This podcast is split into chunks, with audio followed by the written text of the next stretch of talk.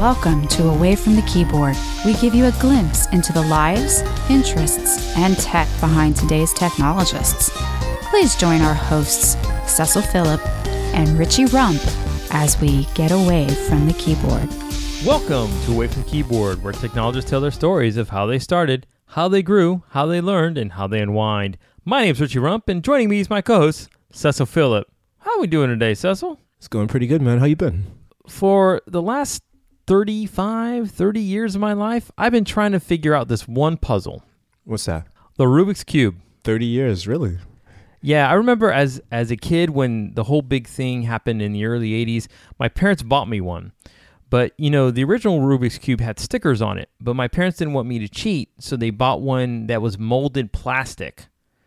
And I couldn't take the stickers off and reposition it, so I couldn't resolve it. Well, a few years back, I had bought a what they call a speed cube, which is a better version of Rubik's cube.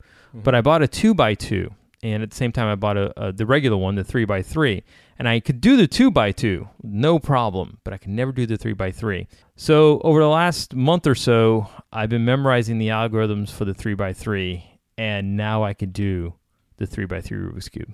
Dude, I don't think um I don't think I've picked up a Rubik's cube in maybe about two, two three years, man. It's been a little bit.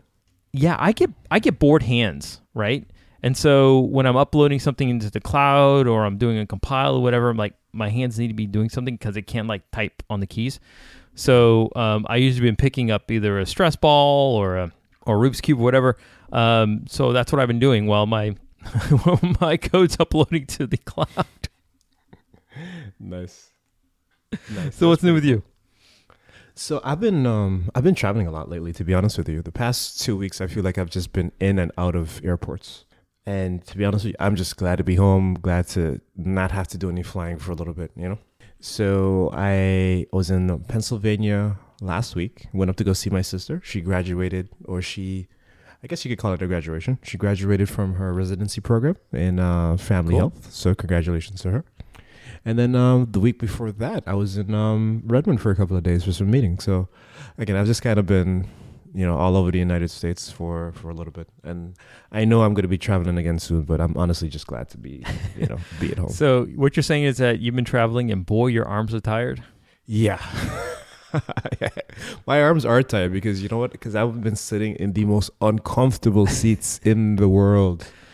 So, Oh so wait, gosh. wait, wait. So, was I right about the upgrade on United to Economy Plus? Was I wrong about that? So you were right about the upgrade. So here's the thing with that. There's more leg space, but Yes. there's not more elbow room. Correct.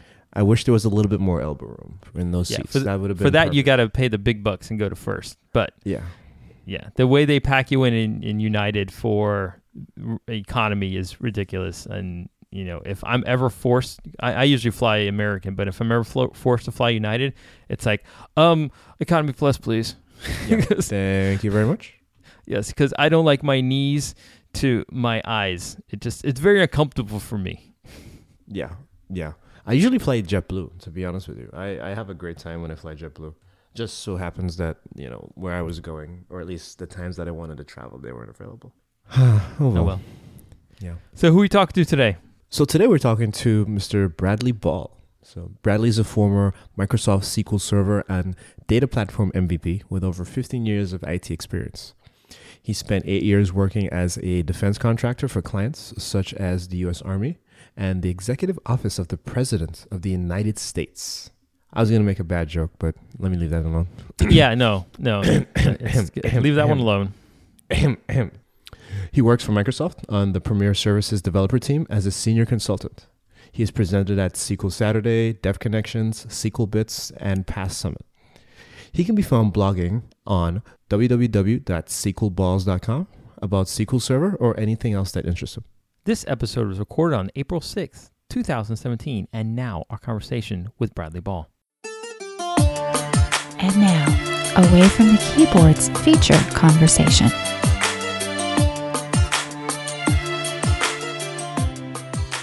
So, Brad, obviously you've been on the show before, and, and actually, I was just looking at your episode, and your episode came out on April 11th. So, it's almost exactly a year now since we last spoke to you. You know, Yeah. I remember we, we were talking about Superman. Now Superman's your favorite character, and some of the reasons and the ideologies behind that. Uh, Marvel, and how dumb of an idea that is. uh, Richie's Richie's dislike for Superman, and you know, so it's been a whole year, and a lot of stuff has happened, right? Yeah. Like Batman versus Superman has come out, and this Justice League movie is coming out, and you know, we're seeing Spider Man is going into the you know Marvel Cinematic Universe, and it kind of sounds Oh, like he's I going to love be kicked so out much. in a second. Like, just so much stuff happening. So I, I really wanted to catch up with you and kind of see what your thoughts are on, on some of these things. Like, well, like what's the what's what's it really exciting you right now in terms of comic books and movies are Oh man, I that that's it is so much fun to be a comic guy right now. I I love it. My Right. My oldest son Zachary, he's a chip off the old block, and and he loves a lot of the different comic shows. He's kind of my barometer though of what crap is because I like so much comic book stuff. There are things that I like that I look back at later. I'm like, God, that was awful. Why did I watch that whole series? I Right. I watched Smallville from start to finish, all of it, all ten seasons, and I look back at that sometimes and I go, you know, you could have stopped at three or four. That that would have been good. And you, I think and that's what I did. I stopped after season three. there there was a point of sh- on in time on that show where I remember a, a whole set of years where I continued to watch it, but I was deep si- down inside Mystery Science Theater 3000ing it. And one one of the things I don't know if you remember, there's this bit on Friends where uh, Joey talks about smell the fart acting. Uh, which is whenever you need to look really serious and really tense in a scene, you furrow your eyebrows. You'll kind of look up and you'll you'll you know kind of it looks like you're smelling. And if you look at it, it looks like you're smelling a fart, and then you realize it's your own fart, and then you smile. And what I realized was every single scene in Smallville, there was a point in time around season three or four where every single scene was smell the fart acting and I'd, I'd literally wait for I'd be like, wait a sec, okay, yep, tension of the forehead, lift in the air. He smells it. He smells it. Smile. There we go. There it was. Cla- I was like, and and there would be times I would literally just imagine the robots watching this going, really this scrap fest again? We uh we couldn't get Michael Rosenbaum back, so we just put a guy in a trailer with a whole bunch of prosthetics and some green kryptonite behind him. Yeah, kids, uh, be happy with that. I get having rules for the beginning of a series, but that whole no flights, no tights thing, there's just a point in time where that's stupid. I, I like Gotham. I have enjoyed Gotham, but the biggest problem I have with Gotham is it has made Jim Gordon so interesting. And I keep watching this kid Bruce Wayne going, hey, so uh, you know, kind of looking at my watch, tapping it, tapping it on the face, going, "You should be uh, over in China right now, training." And uh, there's some point in time, tapping the watch again. You you need to be part of a circus.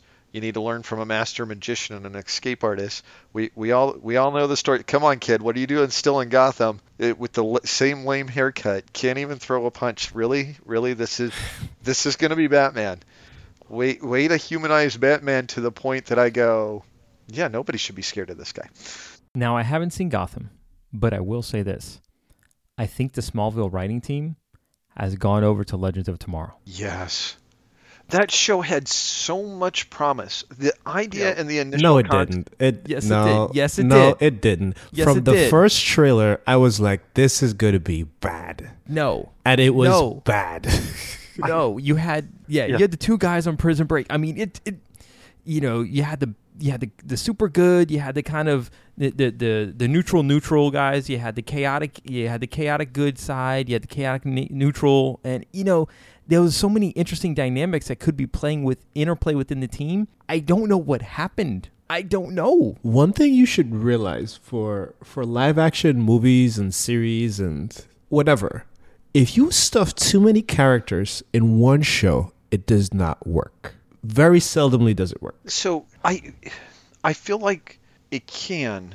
I feel like what we get is a lot of lazy writing, and I'll I'll give you a, a good example. I don't know if you guys are watching this show. I have stuff on my DVR. I always know when a show is good when it's on my DVR because I will watch it live, and that is rare. But if I know what's coming on, um, I I will suffer through commercials because the show is so good. Uh, the Magicians on Sci-Fi are, are I heard about that show. I haven't seen it yet though. the magicians is, is one of those shows that they come out with these storylines All right, here it- we go. Come on, come on, it- here we go. it- Let's go. if it was any other show, they would bleed that out over five seasons, and before you are a third of the way through it, they've solved it and they've gone on to something bigger. They're in season two right now, but I swear to God, that show feels like it's in season five because of all the different things they've done. They aren't afraid to kill off a main character. It's very, very adult. It's it's one of the shows I don't I don't let my kids watch. I love it. It is one of my favorite shows going right now. I haven't I haven't seen season two yet. I, I will So, stop right there because I'm I'm not yeah I don't want to give you any spoilers. It Yeah. is it is Oh, okay. I, I, Yeah. I I saw the first like the uh, the A block of episode season two episode one, so I understand Yeah. what had happened after the whole thingy thing.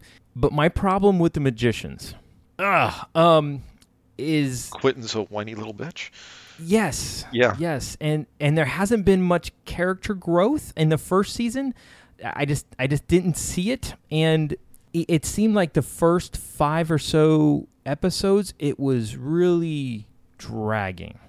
You know, I mean, it just and it. You know, my wife and I saw it. I think the first four together, and we wanted to like it. I didn't care about the characters. I mean, that's the that's what the core of the problem was. Is that Yeah. I didn't. It's not that I didn't like them. It's just I didn't care. Did you see season one? Uh, That's what I'm talking about. I'm talking about season Oh, one. you saw season. Okay, and you and you didn't Yeah. care. Okay. You know, um, as it got towards the end of the season, I kind of like, okay, I understood where the people were and understood what the the show writers were doing, but like like their concerns just. I, I didn't. It didn't. Didn't get me. No, didn't get me at all. Right. I mean, it's like the opposite of, I don't know, Jessica Jones or Daredevil or something. Okay. And you know what? I can I can certainly see that point of view. I guess. I, now, The Expanse, on the other hand, have you seen it yet? I have not seen any of these shows that you guys are talking about. you know, I, I have not because I actually the Expanse previews look so good for season two. I think that I had the opposite effect because I am all in on the Magicians, but I watched a, about uh, half an episode of season two and I went, I should probably go back and watch season one. And Yeah. I just Yeah, I, you- I haven't had yes. the time to do it. Yes, yes. So yes, so very much yes. I, I what got me was I heard all this stuff, you know, from especially Adam Savage, right? So MythBusters guy, Yeah. I um, kept talking about the Expanse and you know how the attention to detail and all this other stuff, and you know, how so very good it is. And I'm like, it cannot be because Sci-Fi Channel cannot do a super good show. They could do an adequate show, they could do Sharknado, but they can't really do a great show. Oh my gosh, they've done a great show. I mean, it really is that good. Okay. Uh, You need to go back and see it, Seth. You absolutely do. I'll I'll I'll go give season one a, a, a shot. That's that's high praise. we take our time a lot of TV. Um, we've literally blitzed through the first season. Um, it's only ten episodes, but in, in less than a week. I mean, we we start churning through them like, oh my gosh, we got to go. You know, we this is so good. And so now we're halfway through the second season, but which we should after Code Camp we'll we'll finish it off. But it is it is super good. Um, the effects are good, and there's always uh, like an oh crap moment of like, oh my gosh, w- wow, what? and and we just watched an episode before we started recording and i'm i'm like oh my gosh no this is not going to happen and i can't believe they're doing this you know and then something else would go around and say they didn't do this but something else happened right so um, very high quality of the writing um, the effects are you know cinematic the, the cinematography is wonderful it, the environment looks lived in right and and the coolest thing about the entire show is that they just drop you in the middle of it there's very little explanation, right? You you know how you usually get, you know, they're always explaining like the universe, Yeah. but it's in a conversational way. There's none of that. I mean, it is just drop you in the middle of it, and you got to hang on. You got to figure out what the hell's going on. Interesting. Okay. Yeah.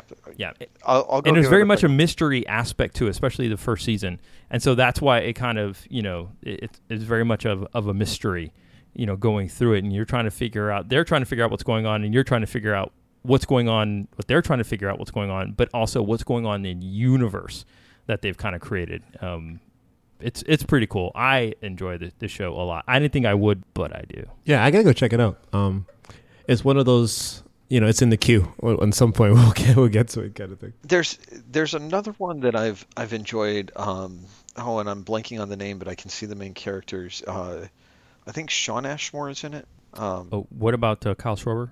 Maybe Chris Bryant. No, no, no. Anthem It's River? uh, it's hold on. I'm gonna go to Sci-Fi's webpage real quick and Another sci-fi show? You, you've got a problem. I mean, if you're liking three sci-fi shows, you, you there's definitely a problem there. I I know I've I've been kind of surprised. So I I'm not down on the Expanse yet, but I I may give it a shot. I, I'll definitely give it a shot based off uh what you said. Killjoys. Killjoys is I I enjoy it. It's worth a shot. Also a space show.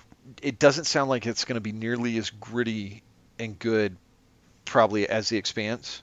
It's a it's a little more fun at times. There's it's basically a big old fic- fictional world where you're trying to figure out everything that's going on and the characters are trying to figure out that uh, everything that's going on. So you you learn as you go. It's just kind of a fun show. I've i've enjoyed that one. So the last time i was on the podcast we it was right around the beginning of the season and we were discussing how the much maligned world champion now chicago cubs we, we uh, were, and and I want I want to get to that. I'm Okay. going to get to that. But we started off talking comic movies. We went over to the mo- to TV side. But let's get back to this movie thing because yeah there DC has a problem.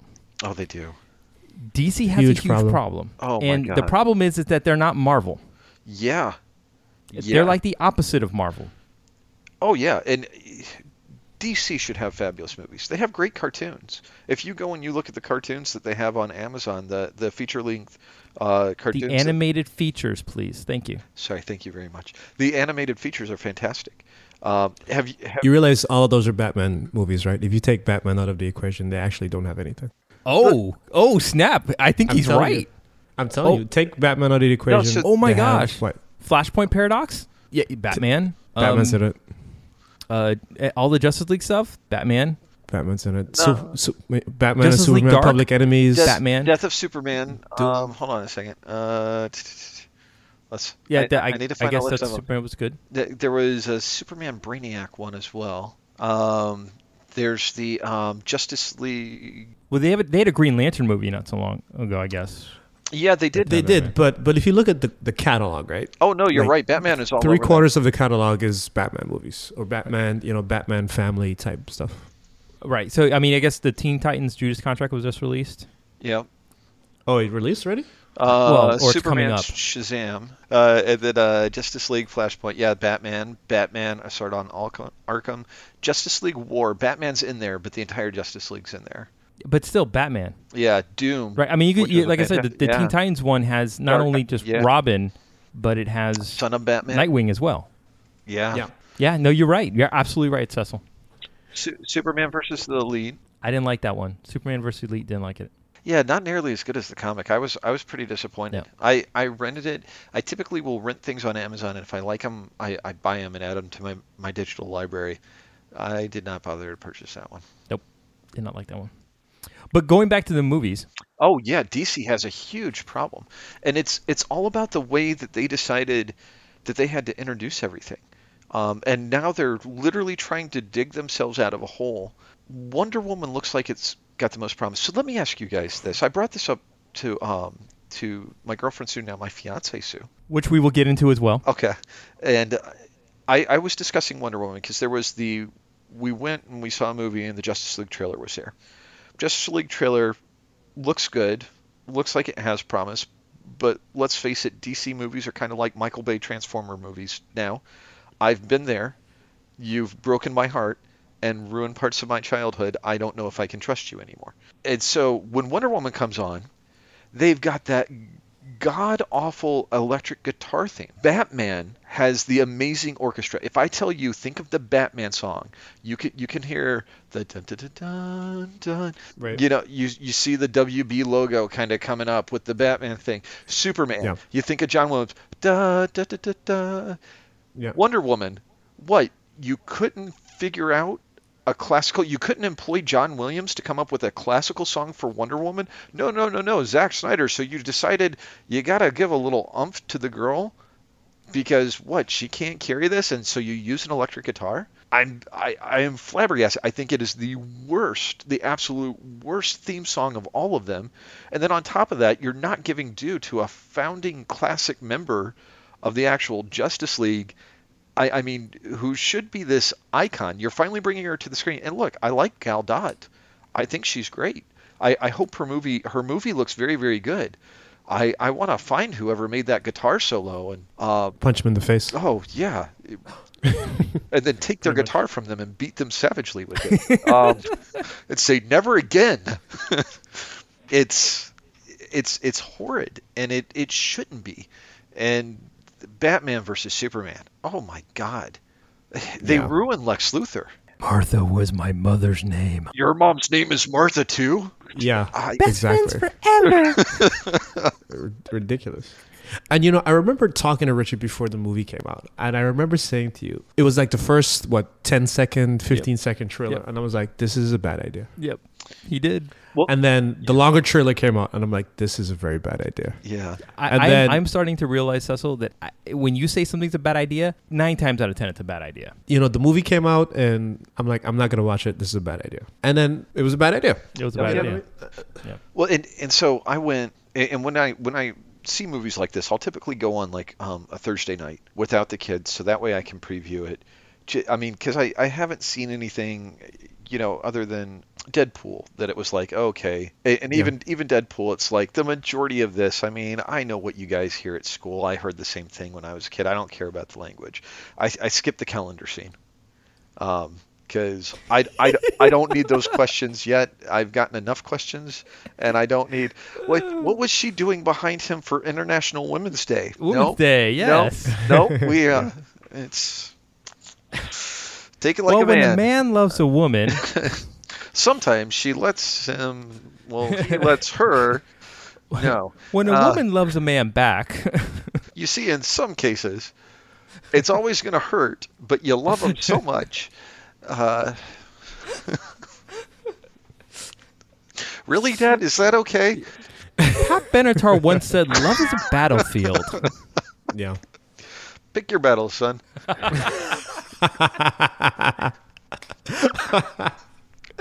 Oh my gosh.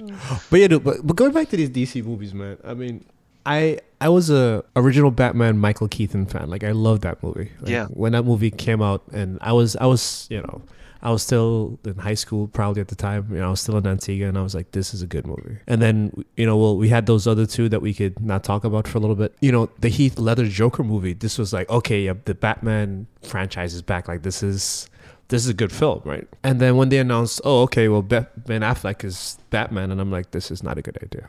So I'll, the two things I enjoyed about the Batman Superman movie, I do like Ben Affleck as Batman. I do like Gal Gadot as Wonder Woman. The story is crap, and it abuses the characters in a way. And and like comics has done all kinds of crazy things to characters. I'm I'm I'm down for a good what if story. I just feel like you went in a direction you didn't have to. I mean, and, and you charged into it so blatantly not only that, you took the whole death of Superman thing in Doomsday, which could sh- could have and should have been its own movie, and you Exactly. squeezed it in to this crap fest to try and It's like an afterthought. yeah, yeah, and it's It's like, oh, matter of fact, oh, there's this Doomsday thing. Oh, go ahead and kill him in like five minutes. well, and they they made Luthor more of the Joker, and the thing that made the Dark Yeah. Knight work so well is the Joker is a great literary villain. Um, he is a force of chaos, but he is incredibly brilliant and incredibly tough. And he is the villain that we as comic book fans have known forever.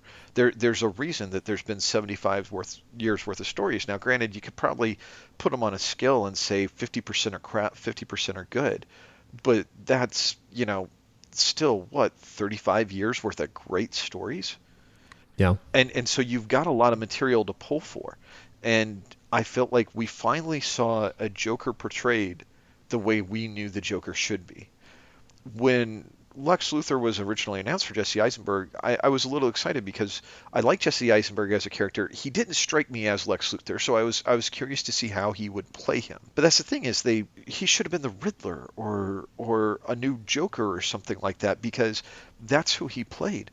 Lex luthor is supposed to be the super suave businessman that is five steps ahead of you like the joker but even in the exact second you think you're about to get your hands on him and take him away you know, he's got something to blast you out of the sky and say, if you expect to detain me, contact my lawyer. And he just walks away very suavely. Rarely, it's only when he cracks as the villain and goes over the edge does he actually get physical. Or, or does he get his hands dirty? And, and he is, you know, smart enough that only Bruce Wayne is smart enough to outsmart him. And that's not yeah. the villain they gave us. They gave us sloppy Oedipus complex fearing the guy who's more powerful than him, psychopath. The red capes are coming. Yeah, the oh, red right. capes are coming. And I think for me, and I agree with you. I think I think Jesse Eisenberg should have played a different type of villain. Yeah, yeah, played a different character. I would have liked to have seen an older person play Lex Luthor because I think that's when we've gotten those characters that you're talking about, like the suaveness, the the business savvy. You know, what I mean, like Jesse Eisenberg was a little a little juvenile to me. Yeah, I'm gonna go out on a limb here, and I'm gonna throw out a name, and okay. I want I want your ideas, both of your ideas on this one. And so, so you may not know this name, Billy Zane. Oh, I right? like Billy. I know Zane. Billy Zane. Billy Zane yeah. was in the Phantom. Yes, Billy Zane, and I say Billy Zane because he's not being he's not being cast much. I mean, wait, he's in his like early 50s now or something, right? He's but 51. I, yeah, so Chicago. I recently saw him in I, I started I watched uh, rewatched uh, Twin Peaks because it's been so a long time since I've seen it, so I rewatched it, and he was so good in Twin Peaks. I'm thinking him now, Lex Luthor. Ah, you've got the suave, you got the debonair. It would have worked.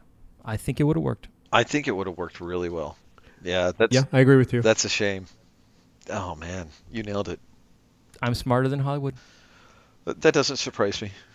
I, I mean, all, all, all, you need to do is yeah. walk in the room and go, you see what the kids like? They like to see dancing. What I need is I need Billy Zane doing a doing a song. How can how can we make Batman singing that suit? My mother's yeah. Martha too. Mammy. Batman and yeah. Superman the musical. It'll play forever. you don't know what you're talking about. Go get Jesse Eisenberg. He'll do it. So let me give it the Facebook kid. Yeah, the Facebook kid is like Luthor. It'd be great. That'd be great. I think it brings up a good question in terms of what exactly makes a good comic mo- movie, right? Because um, I feel today, and probably even in movies in general, it's more about effects and explosions, and it's less about the actual contents of the movie and the character development, right? That's how I feel like Transformers once. Like yeah. I feel Transformers was, let me see how many you know solar flares I could get and you know explosions I could get. The story was like a second thought after that. I think what makes it really good, and, and we certainly get our fair share of digital effects and technology in, in the Marvel movies as, as much as I love them. And I think part of that is the visual eye candy. So it's not like that's unimportant, but I would say it's very, very secondary. You, you have to have a compelling story and you have to have good actors. And I I think yeah. if you do that, when you look at, at comic book movies, we we signify things in all of these genres. Deadpool is a comedy. With uh, it's it's a rom com actually, which is kind of funny to think about it. The Winter Soldier is a spy movie. If if you take you know some of the fantastical things that James Bond has done and jetpacks and you know rappelling out of helicopters and fighting on satellite dishes and things of that nature. When you go uh, so one guy has a jetpack and he's kind of got wings on it and it looks a little bit like a bird. Not quite as crazy. That guy's super strong. Well yeah that guy has metal teeth in his mouth and uh, they made him super strong too. It's it's not that different from a component type of story. It just it has to be compelling. Um, the fight scene in Daredevil on Netflix that was oh that, that first season that was so phenomenal in the hallway. I mean, how is that any different from any pulp movie like uh, Payback or, uh, or or something like that, where it's just a hard punching, gritty action movie? I I don't know that there's anything about a comic book movie that especially makes it better than any other story. I think if you have a good story, then you can begin to add little pieces of comic bookness to it to go and and here's how we fit all this in. But most of these characters, the reason that they've risen up or stood the test of time is because they've got a compelling story. Now, the one thing I think Marvel Studios has done very well is they have taken characters who were second tier characters and made them Third. top tier characters. Oh, yeah, a third tier too. I mean, but honestly, go back and read some of the old Avenger comics when Iron Man is just standing around in the room. Iron Man is just there. Yeah, I told Iron Man to do that. Captain America drives everything. Yep. I, I mean, Iron Man was was a second tier uh, hero at best when they decided to come to see, and now he's a major leading man. Well, and and look in the '90s when the Avengers were second tier and everything was X Men. Yeah, and I mean, Spider Man, one one of the top Marvel properties ever, and they put together a whole universe without him. But how much sweeter is it going to be with him in that universe? Oh yeah, it's gonna be good. You know, so we were we are talking about you know good comic book movies, and you talk about different the different kind of genre movies that the MCU does. But you take a look at bigger isn't better, and how Hugh Jackman ended playing Wolverine in Logan. Yeah, and and that was a fantastic example of a great what if or Elseworlds type of story. They didn't have to draw the conclusions. They didn't have to sit there and say, "Oh, uh, Professor X started to get dementia, accidentally killed all the X-Men. Uh, that led to this incident, and this is why Wolverine's got him isolated." And and and then there's this, and it's a great Elseworlds story that gets to be its own standalone thing. I, I was really happy to see it be well received, but I think the reason that comic book movies that don't come from Marvel have a hard time being explained to the public in general is because the people producing them don't understand them. Um, Yeah, I agree with you. not not to hate on anybody in particular, but I'm I'm going through the data science program for Microsoft. There's a class I'm going through, and there's two people teaching it, and it was painfully obvious when it began that one person is super super smart, and everything they say you want to watch, you want to take notes, you may even back it up and listen to it two or three times. And then there's another person where 90% of what they say is fluff and 10% really actually is important. And you probably want to listen to that video on 2.0 speed, waiting for those gems and nuggets so you can take a quick screenshot and take a couple notes and then keep going. I feel like that is that is the difference between Marvel Studio and everybody else. Marvel Studio is that person that has experience in that field that is super super hyper intelligent that every time they say something when they go off on a side tangent you go oh my god that's some amazing information right there. I need to pick that up. That's the way things should be done. And everybody else is here's the 90% fluff and then there's 10% I actually understand. Every everybody else makes superhero movies. Marvel makes movies that happen to have superheroes in them. Yeah. All right, so we had a kind of a, a big event that had, in in my life and your life that's happened recently, and that's something about a World Series. I know. It um it was life-changing, right? did you know that they play baseball into late October and early November? Because I did not. Never knew that. Never I, knew uh, that. I I kid you not, and and this, and look, I I've seen other teams make it. I've lived in cities where they had major league teams that made it to the World Series, and you know I've I've you know kind of yeah yeah home team yay you guys, and and I may have seen portions of the game. I never actually sat there and watched a World Series end to end every single inning, every single game before. Is and I realized this when we won the National League pennant and afterwards they came out and gave us a trophy and my mind went oh wow you get a trophy after this. And, and part of me went well naturally you get a trophy after this. You get a trophy after you uh, you know get the, the division championship in Win the- football. win the league. it, yeah. it, it makes sense that you you get this but i had never bothered to watch somebody else get a trophy because why would you? It was exhausting uh, but, but in the best possible way. Uh, as, as a matter of fact, that I don't want we can't shortcut this, but um, by the time we get done, ask me what the best day is to go watch the Chicago Cubs play if you want to get a win. oh, it's someone's been using their data science. Uh, yeah, oh yeah, man. I've I've got a whole bunch of blog posts I'm I'm gonna start um, writing pretty soon. We started, uh, Josh Luna and I are have begun mining the uh, Roto World, uh, uh, sorry, Retrosheets.org data, which has the play-by-play of every baseball game from 1922 until 2016. Every bat, every pitch, foul ball, ball, the call, if it was fielded, what position in the field. Um, this Wow. this is just my first pass, and it was to take a uh, to use data science to figure out the best day of the week to see and play. Um, I've, I've got a spreadsheet. I'll email you after this. Um, but I'm I'm gonna give my first talk for Pensacola later on the 27th of this month, and it's all about using in database R baseball analytics, and I've I've got a visualization, a Power BI report, and a Excel dashboard where you, I've got slicers on there per team, so you can find whatever your Wow. team is. If their record is above 50%, below 50%, uh, five above 500, below 500, and you can even have a, use a slicer for if they're away or if they're home to see what the win loss percentage is. And then I added a grid to show what the win loss ratio is against particular opponents, home or away, because naturally some opponents are, are more difficult. Some opponents we play more. Um, Yep. I, I was kind of surprised to see, even though the Cardinals were the team that beat the Chicago Cubs the most last year, we still had a 55% win rate against them. Yeah.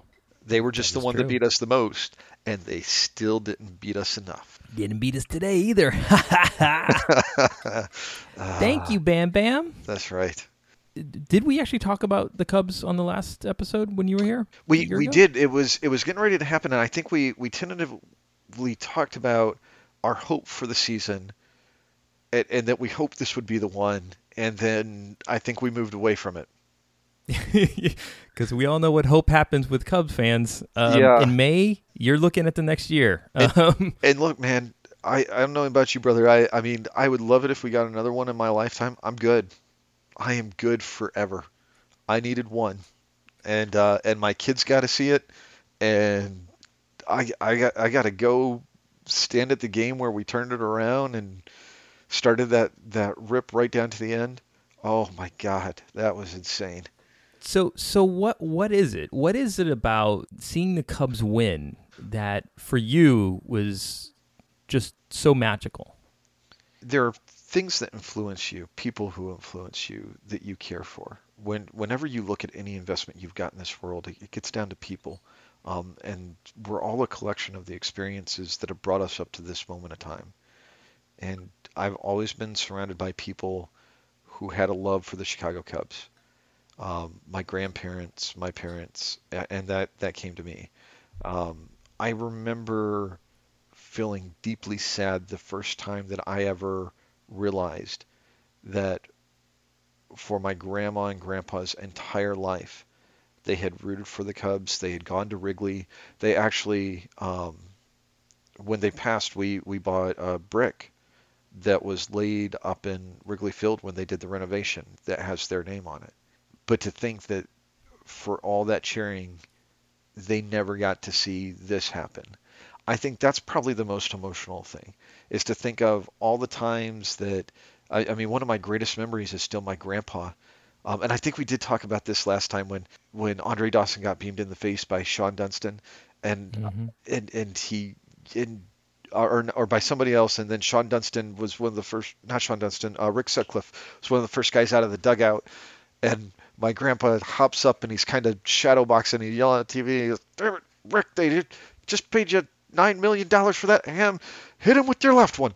And uh, there was always love and passion there. And I, I think you heard the same story over and over again. I mean there were the people who held on literally to hear the announcement of the first game. There were people who who died right after the Cubs won. There were you know all these octogenarians that they had on- the Fox pregame show talking about how long they'd been waiting for a win on, on either side of it, on Cleveland and, and on Chicago. And I think that we all have memories that we associate, times that we either sat there and uh, sang, you know, Go Cubs Go, or we've listened to it, or we've tuned into WGN, or we heard Harry Caray make an announcement um, there's an emotional connection to someone we loved at some point in time and someone we lost, and that makes you feel like you're part of something larger than yourself. And it's, I, I think people feel things very deeply when you can kind of say it's not just about me. It's it's about other people and it, you you feel free to care a little deeper. You feel free to feel a little bit more because when it's about yourself, you know, sometimes you you don't want to be too prideful. You pull it in. You go, well, that's that's great. Thank you very much. You try and be polite. You try and be humble. But when you when you think about people you love, I mean, you well with pride. You well with happiness. You know what this means to them, and we all knew people all over who were feeling the exact same thing.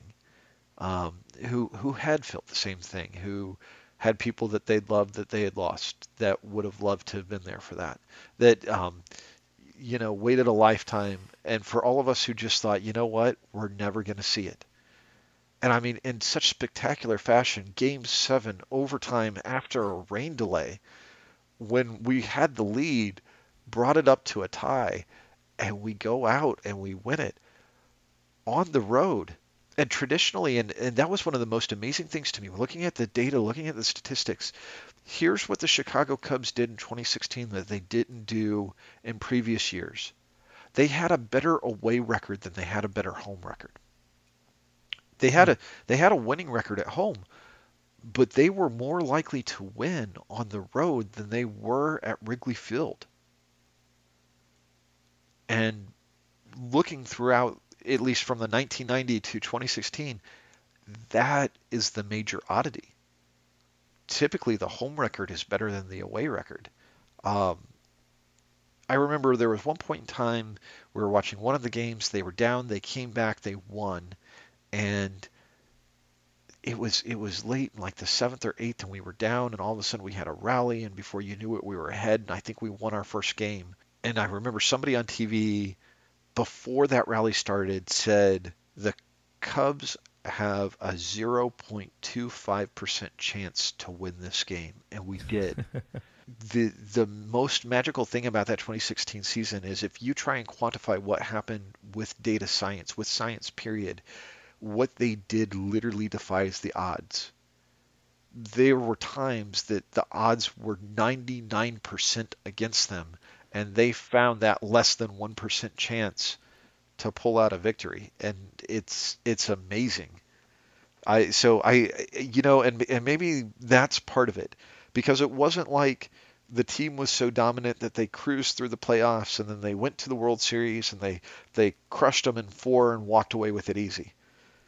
Because that was not an easy series. That was a, that was a nail biter down to the end. And you you know what? You can't help but feel it for Cleveland. And part of me deep down inside was like, you know what? You guys will get there another time. This was ours. Yeah, you could feel for Cleveland. I won't. Um, yeah. I explained yeah. to my kids at one point in time. I said, you realize for Cleveland to get to the point to where the Chicago Cubs were, I will need to be 80 years old and they will still not have won the World Series. I looked at my 12 year old son. I was like, you will hoping. be 52 years old in order for the Cleveland Indians to not be able to get to this point. I said, if if they get to 108, okay, I'm fine with them winning. I don't care. But you know what? This is ours. We we get this one. We'd like to thank Bradley for being a guest on the show. It was great to have the opportunity to chat with him. If you like the show, please tell your friends and leave a comment on the website at awayfromthekeyboard.com. Also, remember to check us out on our Facebook page at facebook.com slash aftkpodcast and on Twitter at aftkpodcast. You can follow me on Twitter at Cecil Phillip and Richie at Jorriss. That's J O R R I S S. You can subscribe to the show via the website, SoundCloud, Google Play Music, or on iTunes. And if you really want to know what makes us tick, sign up to the newsletter where you get extra episodes and behind the scene access to Away from the Keyboard. Next on Away from the Keyboard, we'll have developer and academic director Victor Moreno. You know, while you were doing the outro, totally did a Rubik's Cube. Did you solve it? Yeah. Nice.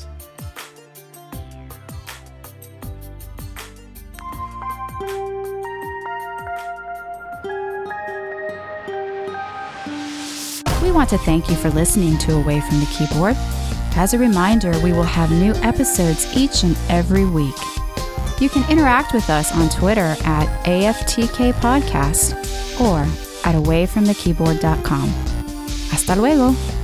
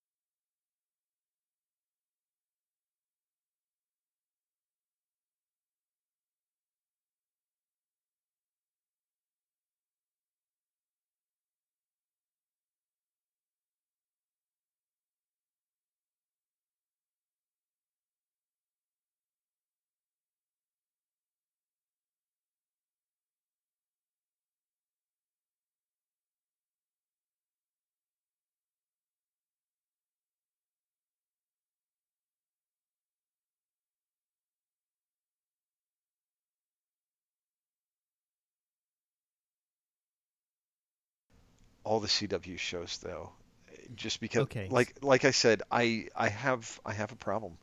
Um, I the other the other day I actually went and I watched uh, the first two episodes of Arrow, just because I was I was watching an episode and my mind went, I remember at one point this was a good show. I I've got a friend who's who's very very particular with with what he bothers to like, and uh, I wasn't watching Arrow, and he actually called me up and said, "I'm really surprised you're not watching this. I I normally think 90% of this is crap. This is really good. You should check it out." And I remember that first season it was good, and I went back and I watched that the first two episodes. And I was like, "Wow, this was a good show."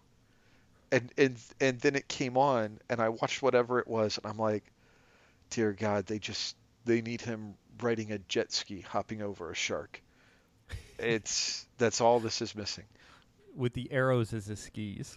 And I, I literally feel like the Flash has become how many ways can we get uh, Barry and Iris to not be together? And it's like, guys, this should have been one tiny little story that you should have wrapped up already. Fast enough, Barry. Yeah. You're not fast enough, Barry. And it's like, uh, yeah, uh, you're not fast enough for the first season, or for the second season, or for the for crying out loud. When does the man get fast enough? Because as we all know, he's the fastest man alive.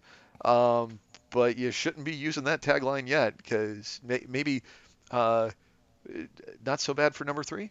Uh, not quite so fast yet. Uh, we'll get there. At some point. Yeah. you know, I, it's, I think we're seeing the death of the Guggenverse. Uh, I think it's I think it's dying. Um, I haven't even jumped on the Supergirl yet, so I because I it was on CBS, never caught it right. So now it's you know over on WB, and I should be all excited. But it's like after I see I'm seeing what's going on, I'm like I I'm passing on this one. So You know what I stopped watching was when um they had that big what was it multi convergence episode or whatever the case is. yeah, the crossover. And I and I heard about it and I didn't watch it and I stopped watching all of them at that point. I was just like it's just too much. I, I felt like they, within that multi episode thing, were having too much of a geekgasm for us to truly. And it's like, you guys should not be geeking out like this. You guys should just be doing something and let us geek out. Um, you're, try, you're trying too hard to say. It, it's, it's like when you're a parent and you're trying to make your kids have a good time and you're like, see how much fun we're having? Obviously, they're not having fun. it's a terrible time. You're trying to make the best of it. You're lying to your children right at that point. And I feel like that's what they're doing. See how exciting this is? All of us together, this this sucks. You don't need 90% of those people because they're just going to stand there. He's going to look stupid. Somebody's going to argue with somebody else. Half of you will walk off pissed off. Oh, look, the half who walked off are probably going to end up finding the other half who stayed behind. Even though this isn't an even fight, look, magically everything's fixed and everything goes back to normal. And that big problem that was over there that we couldn't figure out how to work out, we just worked out. Yep. so true. That's that's pretty much the last two seasons of uh, Arrow. I I feel like the writers' room instead of having a lot of drugs, it's Henry Winkler from The Waterboy, and he's standing there going, "Does anybody have an idea? Anybody?" You think we should put them all in a show together, singing? We'll do that. We'll do that. That's okay. Well, I heard know- there was a um I heard there was a uh, a musical episode. Is that true? There, Yes. there is a musical episode, Oh. and Oh my god. the problem with the musical episode is everybody tries to do a musical episode because Buffy did that one that was so 20 freaking- years ago. Yes. Okay, and and listen, listen, that episode, all the music was written by Joss Whedon. Okay, and here here's the other thing about that episode, is that they would go over, and this was like in season two, season three. I think the the musical happened in season six. I think I'm pretty sure. It, they would go over to Joss Whedon's house and and do Shakespeare Yeah. and which then turned them turning into them singing and performing and just doing i guess what actors do right you know the, little bp right before before the game and and that kind of got the juices flowing where they were actually writing a lot of these you know these songs and things like that you know a year or two before and, and that's the thing is you can't just literally that musical episode of Flash and Supergirl. It, it seems like some suit who didn't know anything. I just imagine there's some you know soup that you know here's writers speak like they're Charlie Brown's teacher, and he walks in a room and he goes, "Hey kids, so here's what we're gonna do. We need a musical episode. You guys are gonna figure out how to make them sing and dance. I don't care that it's a stupid idea. How would you just like to be unemployed? You're fired. Anybody else got a problem with this?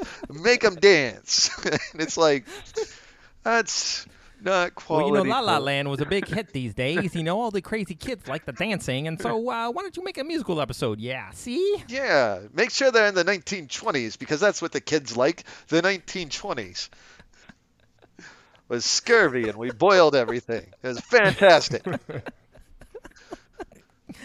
Oh my gosh! I- You know, I I, I was